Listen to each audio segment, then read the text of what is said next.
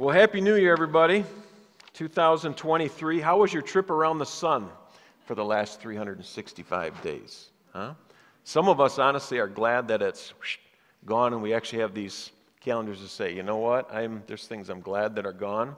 There's things that I'm reminiscing I'm going to miss or I celebrate as well, too. And there's things I'm looking forward to in this new year.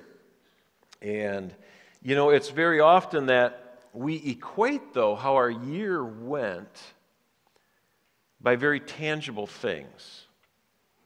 And when you think about it, it's a financial thing. Well, my year went good financially, it went horrible financially. My relationships in the last year, some of them dissolved. I didn't see that coming. My relationships excelled this past year. How's your health? Oh, I've got challenges, it's declining. Actually, I feel I've never felt this good. I can't say that, but you know what I mean. Our political views. Oh, I want to see my, where my heart is, we gain ground, we lost ground. And we, we encapsulate this almost a math equation of these sum up how my year went. And let's be honest, that deep down, Who doesn't want a life where you see positive increases? I mean, honestly, we all do.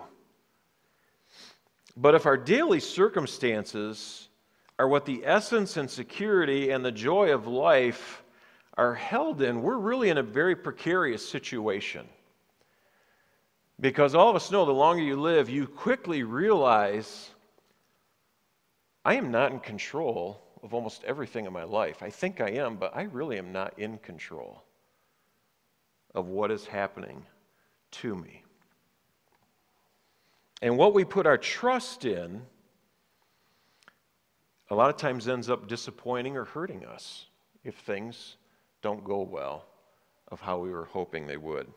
You know, the definition of trust is a reliance on the characteristics, the ability, the strength or truth of someone or something. So if, we gonna, if we're to live in a, a trusting situation, well, just based on the definition, we need something or someone who is far greater than ourselves, who is actually able to fulfill that definition of trust in our lives. So, as we start 2023 together, I have a question for you just to think about who are you trusting in currently, right now?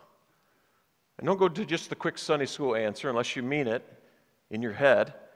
Because if you evaluate your life right now, especially in circumstances, where does that trust lie? Has there been an over excessive focus on your finances? and the value and the security of those? Is it on certain leadership, politicians with promises and directive? But where are we putting our trust? In who? Or maybe it's a what?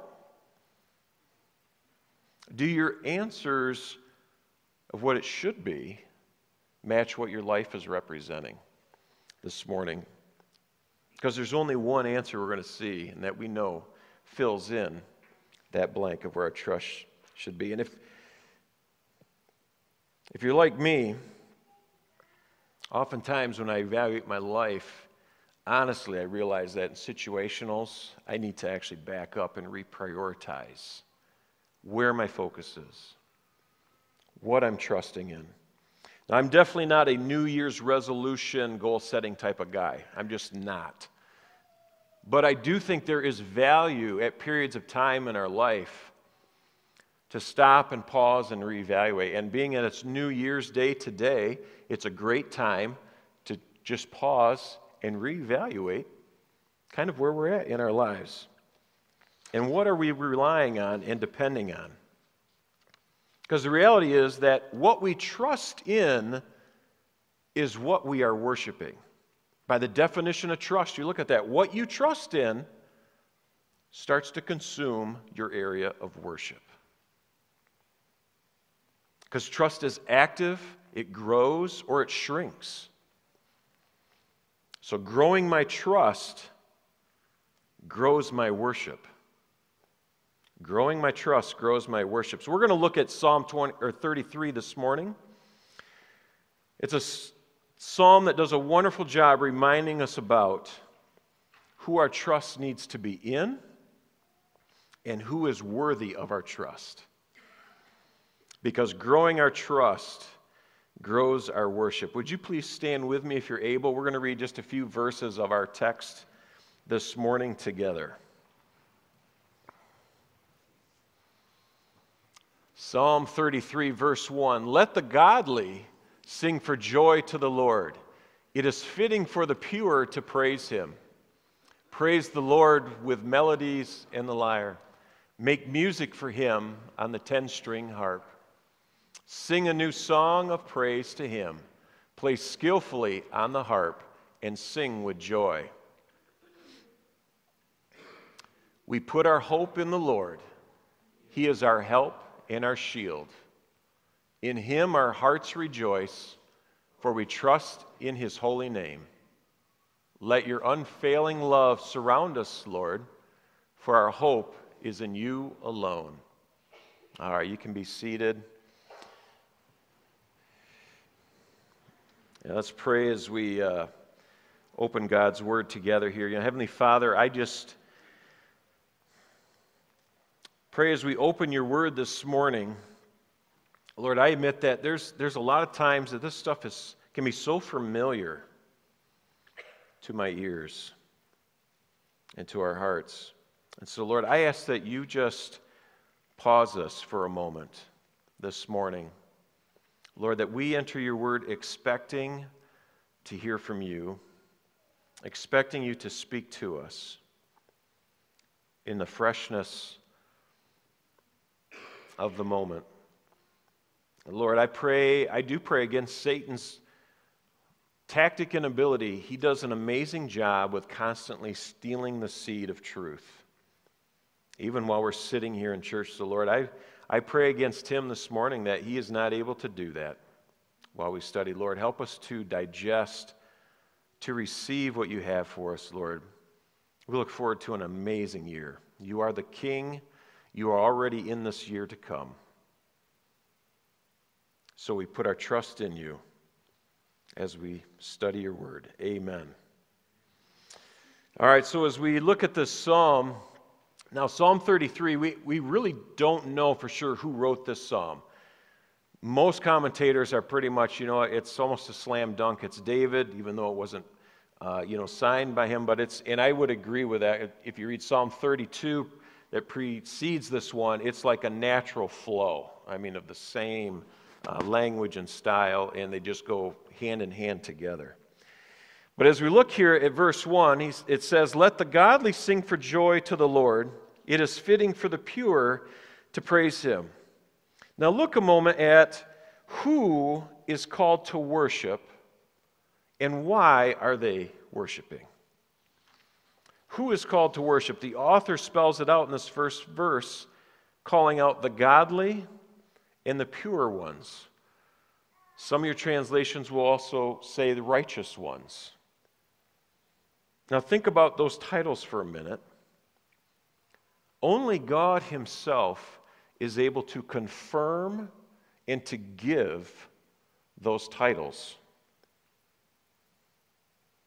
But who's worthy to be the recipient of them? Because, you know, when we look at what Paul penned in Romans 3, he started in verse 10, he writes these words here of the human condition of where we start. No one is righteous, not even one. No one is truly wise, no one is seeking God. All have turned away, all have become useless. No one does good, not a single one. Well, if you take that truth right there, where we start, that's horrible news. That is terrible news of the human condition. Aren't you glad you came to church to get encouraged today? Right? It's going to get much better in just a moment. Thankfully, Paul does not stop there when he's penning this letter. In a few verses down in Romans 3, he picks up. And here is one of the beautiful words of Scripture, almost always, is the word but. Romans 3:21 But now God has shown us a way to be made right with him without keeping the requirements of the law as was promised in the writings of Moses and the prophets long ago. We are made right with God. You want to know how to be right with God? Pay attention. This is it. And we'll circle back around in the sermon. We are made right with God by placing our faith our trust in Jesus Christ. And this is true for everyone who believes, no matter who you are. For everyone has sinned. We have all fallen short of God's glorious standard, yet God, but God, in His grace, freely makes us right in His sight. He did this through Jesus Christ when He freed us from the penalty of our sins. Amen familiar words to us. And that's where the danger can be, even sometimes. They're so familiar. They start to lose their specialness, their richness, their depth. Do you remember what it's like to be truly forgiven? Maybe what it was like before you came to Christ? the forgiveness you received, the freedom of feeling sin breaking in your life,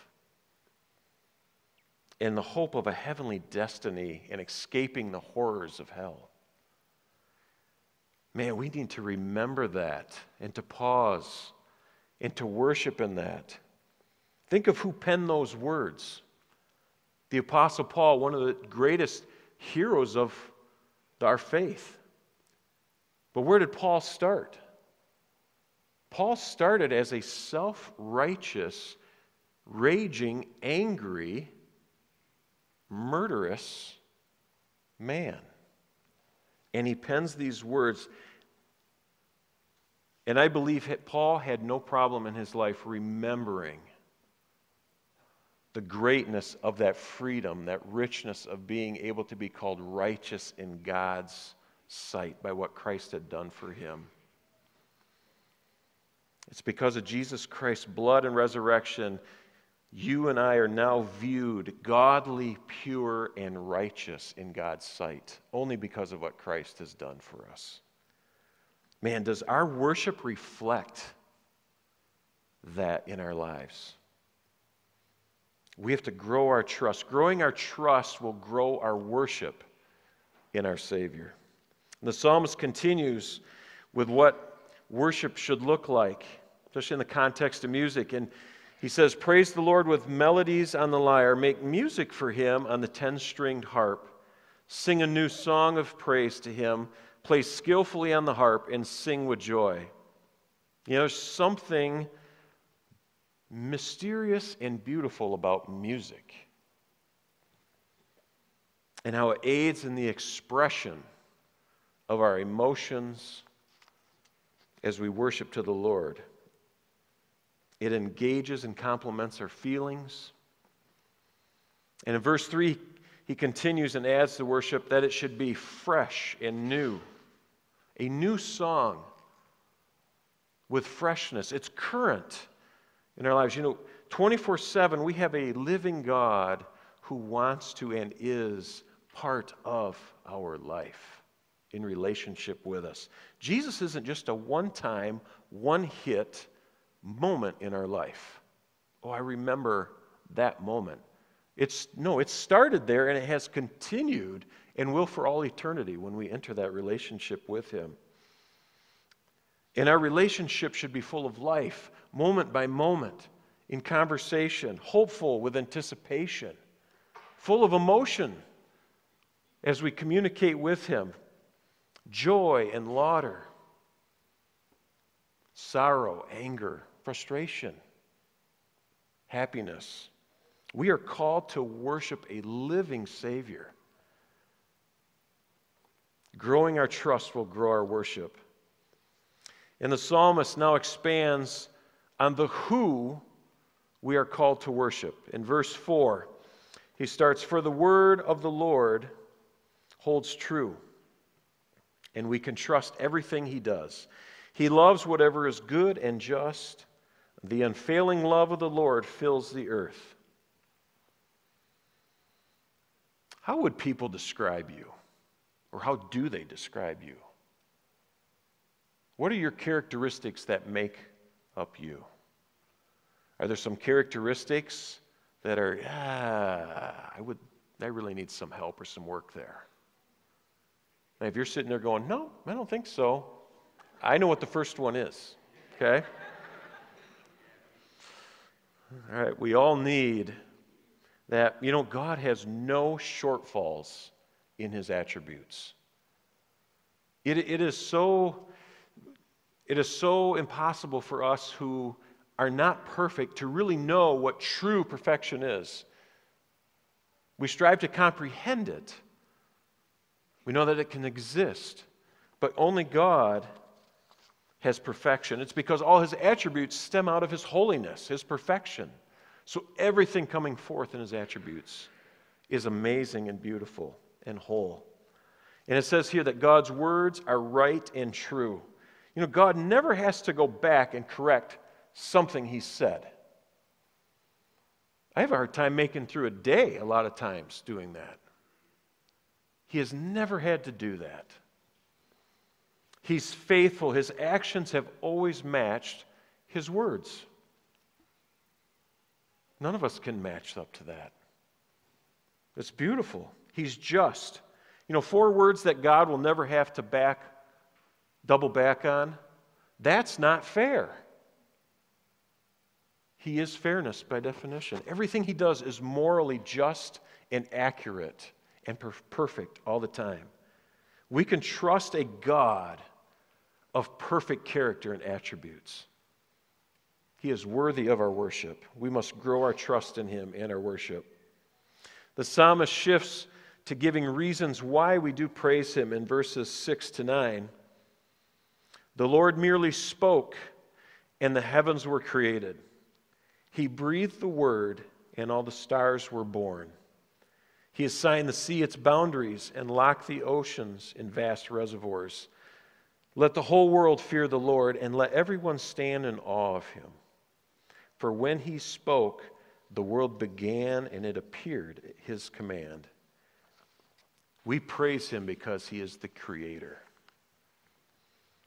You know, when God speaks, think about this when God speaks, thought, idea, resources, action, and completion all happen simultaneously in one moment in perfection. God is his own resource. He always has the best plan, and he always executes it perfectly every single time. And the psalmist reflects here on the majesty and the power that he sees of God in nature. And all he had at the time was just his eyes, and that's all we really need. Just by the nature we see and observe, and the beauty and the complexity of it how awesome God is. But now you can jump forward now. Now we've got mega telescopes on satellites discovering more and more wonders of our universe. I mean, take just our sun for a moment. The little we know about our own sun blows our mind. Do you realize that our sun, to the best of our knowledge that we can comprehend and put tangible, rele- unleashes the energy equivalent to 100 billion, that's with a B, 100 billion nuclear bombs every single second from its surface. Try to, you know, you try to start to soak some of this stuff in, and it's just, it's so hard to get around. It's awesome. And on top of that, our sun is 300,000 times the size of our earth, and it's just one of about 100 billion stars in our galaxy, the Milky Way, in which our galaxy now we know is one of billions of galaxies in the known cosmos of the universe. And the discoveries just continue to unfold. Man, we have to make it a habit to reflect on the one who spoke all of it into existence, and as it tells us in Colossians, by his very word, Christ holds it all together. Do you realize what would happen if this planet just went five degrees off orbit this year? We're going to be in big trouble. And he holds it by his word in place. His name is Jesus. Our Jesus is awesome, he's powerful. Our trust in Jesus needs to greatly increase in 2023. Our worship of our Savior needs to increase this year. You know, here's the challenge as we talk about some of these attributes of God. Here's what our sin does to our God. Our sin tends to go, ah, there's God, but you need to be right, yeah, about there. Now I understand you. I'm going to put you in a box that I can identify with, control, understand, manipulate. And my sin simultaneously is elevating me to go, yeah, I'm actually closer to Him. We've got to get rid of our God boxes. Whatever box you've got God in right now, when you start studying His attributes from His Word, you're going to find you need to blow the sides and the roof off your box every single time I have to continuously let God out of the box that I keep putting him into. He's awesome. He is awesome. He's unfathomable. And yet, to be able to know him and his characteristics. Mm. Psalmist continues, verses 12 to uh, 10 to 12. The Lord frustrates the plans of the nations and thwarts all their schemes. But the Lord's plans stand firm forever. His intentions can never be shaken. What joy for the nation whose God is the Lord, whose people he has chosen as his inheritance. You know, we praise Jesus because he is the sustainer. Jesus has all the control, he's got all the authority, and his plans will always happen. Thank goodness for his attributes that we just studied. I'm glad the one who is in supreme control and the ruler of this cosmos is righteous and just and faithful and loving. His plans are perfect and can be trusted. Growing my trust grows my worship. Psalmist adds in verses 13 to 19 The Lord looks down from heaven and sees the whole human race. From his throne, he observes all who live on the earth. He made their hearts, so he understands everything they do. The best equipped army cannot save a king, nor is great strength enough to save a warrior.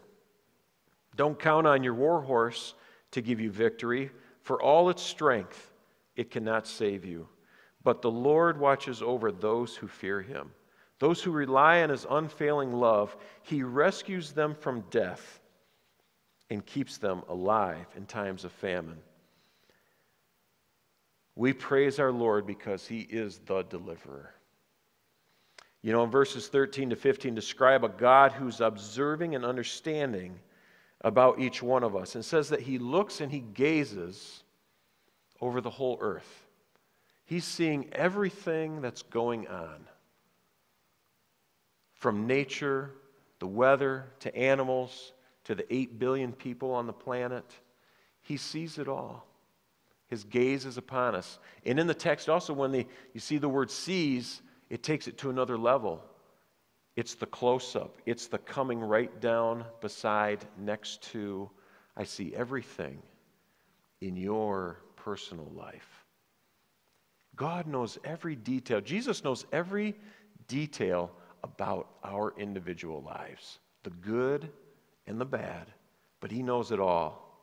He's aware of it all. He knows why you think the way you do, the way you talk the way you do, and why you act the way you do. He sees everything, and He's a personal God. He's the deliverer that sees and cares about the affairs of our life. The writer continues in verses 16 to 17, where he says, you know, he reminds us that no earthly power is strong enough to protect us. No matter how massive our military power gets, our weapon development and technology advances, it will never be enough to truly protect us the way that God can protect us just by His very word. And no matter how strong we are as an individual, or how much we focus on obtaining great health, there will always be someone stronger, healthier, and compared to God, it's extremely weak. We are dependent on Him. In verses 18 and 19, says, But the Lord watches over those who fear him, those who rely on his unfailing love. He rescues them from death and keeps them alive in times of famine. You know, Ephesians tells us that when we accept Christ as our Savior, we become sons and daughters of God Himself. And a good father watches out for his kids and knows what's best for them. We can have comfort and security going into this year, knowing that every single thing coming our way has first gone through a Father who perfectly loves us and knows exactly what's coming our way and has a reason He's allowing it to come our way. Because some of those things are incredibly hard to understand. And we have to stand totally on the principle and the faith that there is a perfect God that has allowed it for a reason, even though I don't always understand it, and to stand on His principles and His character for that. His benefits are the best. We have the best long term care policy, death benefits you can ever have. You think about that, and the end and the end comes. That is, that is our eternal hope of our faith, is that when our time comes, because we are going to leave this earth, I'm not scared to die, but I am not looking forward to the process, honestly. And I think most of us can answer that that way. But we've got a death benefit that's guaranteed of heavenly hope because of our Savior. And in the meantime, the short term care policy he offers is guaranteed as well. He's involved daily in our lives to make sure that what's coming our way has run through him first for a reason. For, for a reason. Because of his strength, because he is the deliverer. He is the only one we should be trusting as we go into 2023.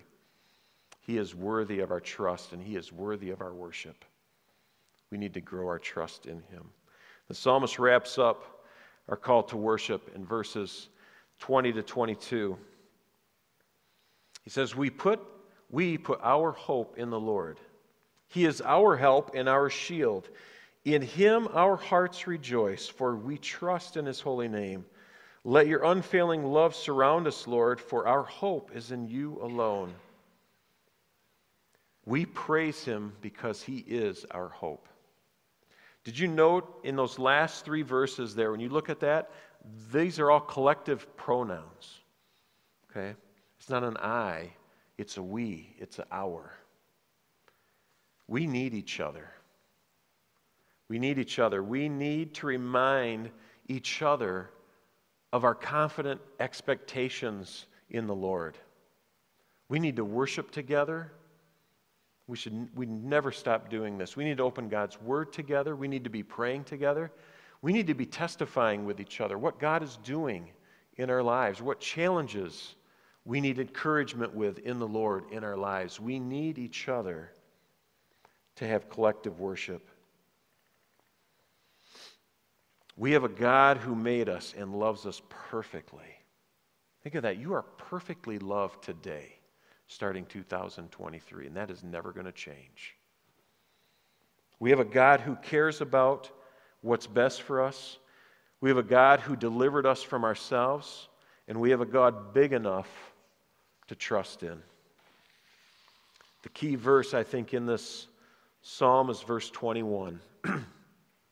in Him, our hearts rejoice, our hearts worship in Christ, our Lord, for we trust in his holy name.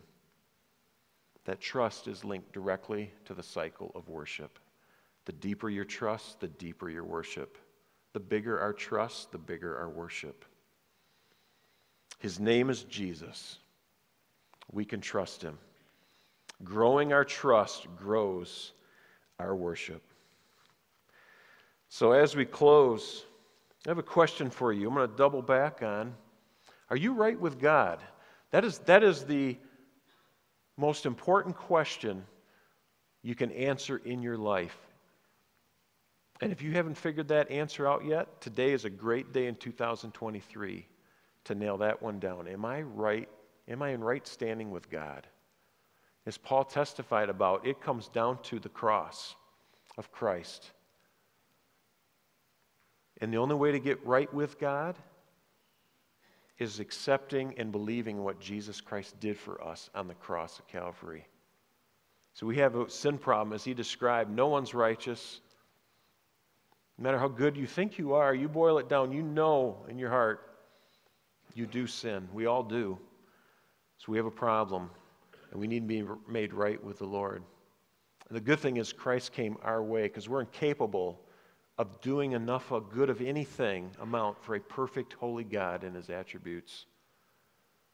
And so, by putting our faith and trust in what Jesus Christ did, he was nailed to a cross, he shed his blood. There's a penalty to sin. And God said, without the sacrifice of blood being shed, there's no forgiveness. He makes the rules. That's the way. And Christ came to offer his blood, perfect blood, fully God, fully man, in the mystery of that joining. It's faith to even believe that. How does that happen? I don't know. That's why he's God. I just believe it happened. But he died on the cross for us. His body physically died. He was buried. Three days later, he walked out of the grave alive in victory. And when that happened, he proved something. He proved death could not hold him. He holds the key to life. And if he can walk out of the grave, he certainly can live up to his word saying, I have the power to forgive your sins. That is the only thing to take to the bank of trust. And so, by responding to that in faith, saying, you know what? I believe that. I need that. There's something going off in you going, I get that. I need that. That's the Holy Spirit working on you. Just respond in faith to the Lord with that. For all of us, you know, we would like to have a positive increase in many areas this year. Better finances, stable and better health, rich and growing friendships. But there's one increase that does have a guarantee on the results. We can hope for those other things. I hope for them. And I'm trying to do some things to help increase those.